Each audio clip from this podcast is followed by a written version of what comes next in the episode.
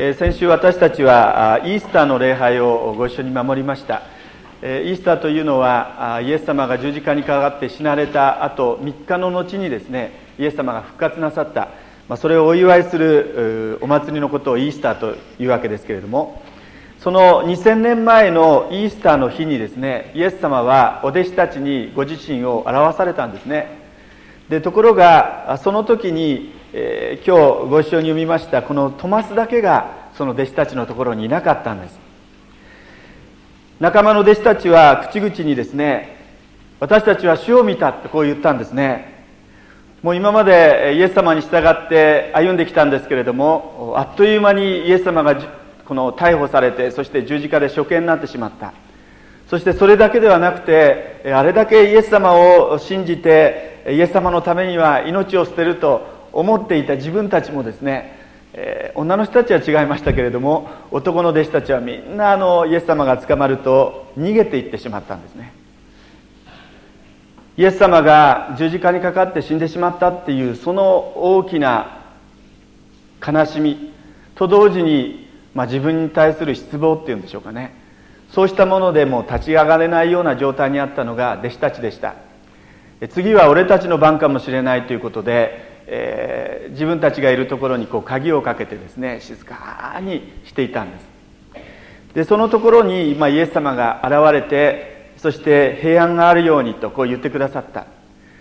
ですからトマスはその場にいなかったんですけども、えー、外から帰ってきてですね、復活のイエス様に出会ったその弟子たちと弟子たちを見た仲間を見たトマスは、あれ彼らあいつら何か違うとこう思ったんですね。何か起こった。ただ彼にも意地がありましたので、その自分だけ置いてきぼりを食ったのは面白くありません。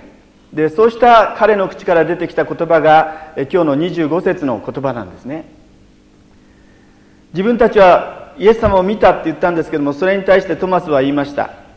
あの方の手に釘の跡を見、この指を釘跡に入れてみなければ、またこの手を脇腹に入れてみなければ、私は決して信じないってこういうふうに言ったんです。まあ、この手の釘とか、それから脇腹のこの傷っていうのは、イエス様が十字架におかかりになった時にここにこう釘を刺したんですよね。そして脇腹の傷というのは、えー、確かに死んでるかどうか、そのことを確かめるために最後にローマの兵隊さんがお腹を刺したんです。そうしましたら血の混じった水がそこから出てきたっていうふうに聖書にあるんですけども、その傷跡ですね。でそれを見なければ私は信じないとこうトマスは言ったわけです。つまりそれが本当にイエス様かどうなのか私は信じないってこう言いました。でこのことがありまして、教会ではトマスのことをよく疑い深いトマスっていうふうに言われたわけです。まあ、そういうレッテルをにせんねんかん貼られてしまったんですね。まあ、実はあのイースターに向けて教会員の中里兄弟に絵を描いていただきました。後で見ていただきたいんですけども、その絵を描いた時の証が今日の週報に載っていますけども、でそれがこのイースターの朝礼拝堂のロビーに飾られていたんですが、今日もあの飾ってあります。でイースターの時はあのマグダラのマリアとイエス様の出会いをお話ししましたけども、あの絵はですね、イエス様とトマスの出会いが描かれてるんですね。イエス様の表情とかトマスの表情をあのぜひあの、えー、今日お帰りになる時に見ていただきたいと思うんですけども、でこの疑い深いトマスと言いましたけれども、果たしてこの疑うっていうことは良くないことなんだろうか、まあ、そんなことを考えました。よく考えてみますと、疑問を持つってことはあの正しいことを知りたい、正しく知りたいっていうことの心の表れだと思うんですね。でそのことを通して大切なものを発見したり、また真理を発見したりするんだと思うんです。でそうした意味でトマスっていう人は非常に正直だったのではないでしょうか。でこのトマスですけれども、あのディドモというふうに呼ばれています。ディドモディドモっていうのはあの双子っていう意味なんですね。ユダヤで双子が生まれますと、片方にはですね、えーこの例えば正弘君って名前つけますと、もう片方は双子ちゃんっていう名前つけるんですね。双子ちゃんって名前つけられた方がたまんないかなと思うんですけども、ですからトマスはディドモディドモディドモっていうふうに呼ばれて、双子ちゃん双子ちゃんって言われてですね、育ったんですね。もし皆さんが、えー、そうだったらどうですかね。なんか自分は、えー、七種の権兵衛さんじゃないですけど名前がないわけですね。双子ちゃんって呼ばれて育った。ですから物心つく頃になるといろんなことを感じたのではないかなというふうに思います。で、このトマスのことを記録しているこの聖書の箇所を見ていきますと、このことが彼の性格にですね、彼の性格形成に、えー、なんかこう影響していたんじゃないだろうか。にじゅうよん節にもありますように、彼は比較的よく考える人だったようです。人が言うことを鵜呑みにせずにですね、自分でしっかりと確かめないと前に進むことができない、そうした性格の持ち主ですね。皆さんいかがでしょうか。復活された日から数えてちょうどいっしゅうかん、トマスはみんなが復活の主に出会った。でも自分はその傷跡、その脇腹の傷跡に指とか手を入れてみなければ自分は信じない、こう言ったんですね。で、そのそうに言ったのが日曜日の夜でしたけれども、その後にじゅうろく節見ていただきたいんですが、さてようかの後ってありますね。ユダヤのこの日にちの数え方では日月火水木金土日、えー、ちょうどようかの後っていうのは日曜日のことなんですけども、その日曜日にですね、このトマスにイエス様ご自身が現れてくださったっていうのが今日の聖書の箇所にあるんです。にじゅうなな節を見ていただきたいと思います。それからトマスに言われた。あなたの指をここに当てて私の手を見なさい。またあなたの手を伸ばし私の脇に脇腹に入れなさい。信じないものではなく信じるものになりなさい。ってこういうふうにイエス様おっしゃいました。えー、イエス様が、まあ、自分はあの、えー、傷に指を入れて、そして脇に脇をその脇の傷に、えー、手を入れないと自分は信じないとこう言って、そのことをイエス様はご存知でですね、じゃあ、えー、私、私だからここに指入れなさい、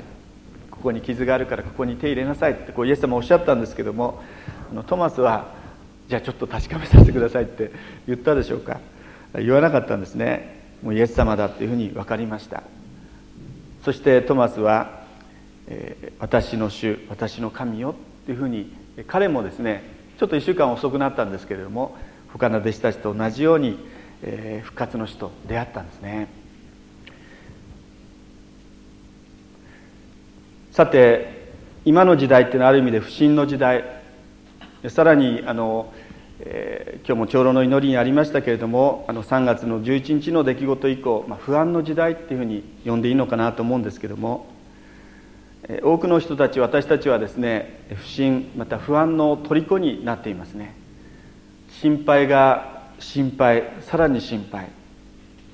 う未来の予測が立たない、そうした中で本当に心が不安に支配されている。で、その心に不安があると、それを忘れよう、それを避けよう、まあ、一生懸命一時的な気晴らしをしたりするわけですけれども、でトマスもですね、えー、いっしゅうかんそうした生活をしていたのではないかと思うんですね。でもトマスは何によってその心配を解消したかというと、イエス様を信じる、イエス様に立ち返るということを通してトマスは自分を取り戻したんですね。このイエス様の最後の言葉、信じないものではなく信じるものになりなさい。で、これがあのイエス様の私たちに対する願いですね。私たちに対する願いであります。今日の箇所に戻りますけれども、にじゅういち節とにじゅうろく節のところを見ますと、ここでイエス様は弟子たちに対して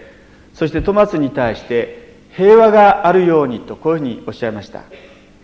平和っていう言葉はヘブライ語でシャロームっていう言葉です。これは苦しみや悩みのない状態っていう意味ではなしに、苦しみや悩み、さまざまなそうした問題がある中でも、心の中心にですね、神様がシャロームを与えてくださると、私たちはその苦しみの中にあってですね、生きていくことができる。そのシャロームを与える言葉ですね。でこのシャロームというのは私たちが頑張って手に入れるものではありません。私たちが一生懸命安全だ安全だと言って作っていくものではありません。これは神様からのギフトなんですね。神様からのプレゼントです。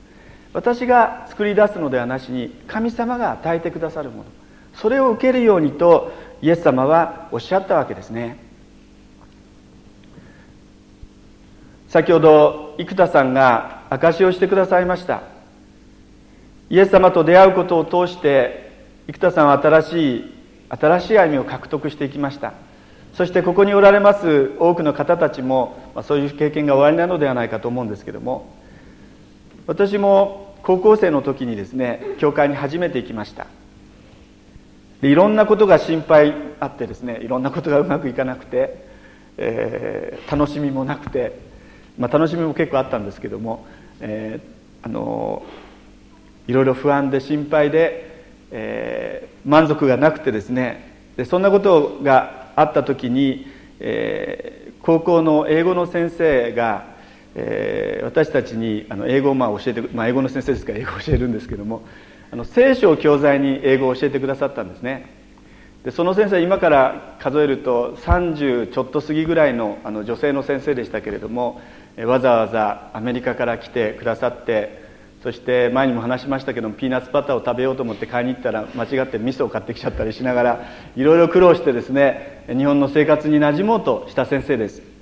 でその先生がですね、まだ若い先生なんですけども、私はあの死ぬのが怖くありませんってこういうふうに言ったんですね。でその言葉は私にとってすごくあの衝撃でした。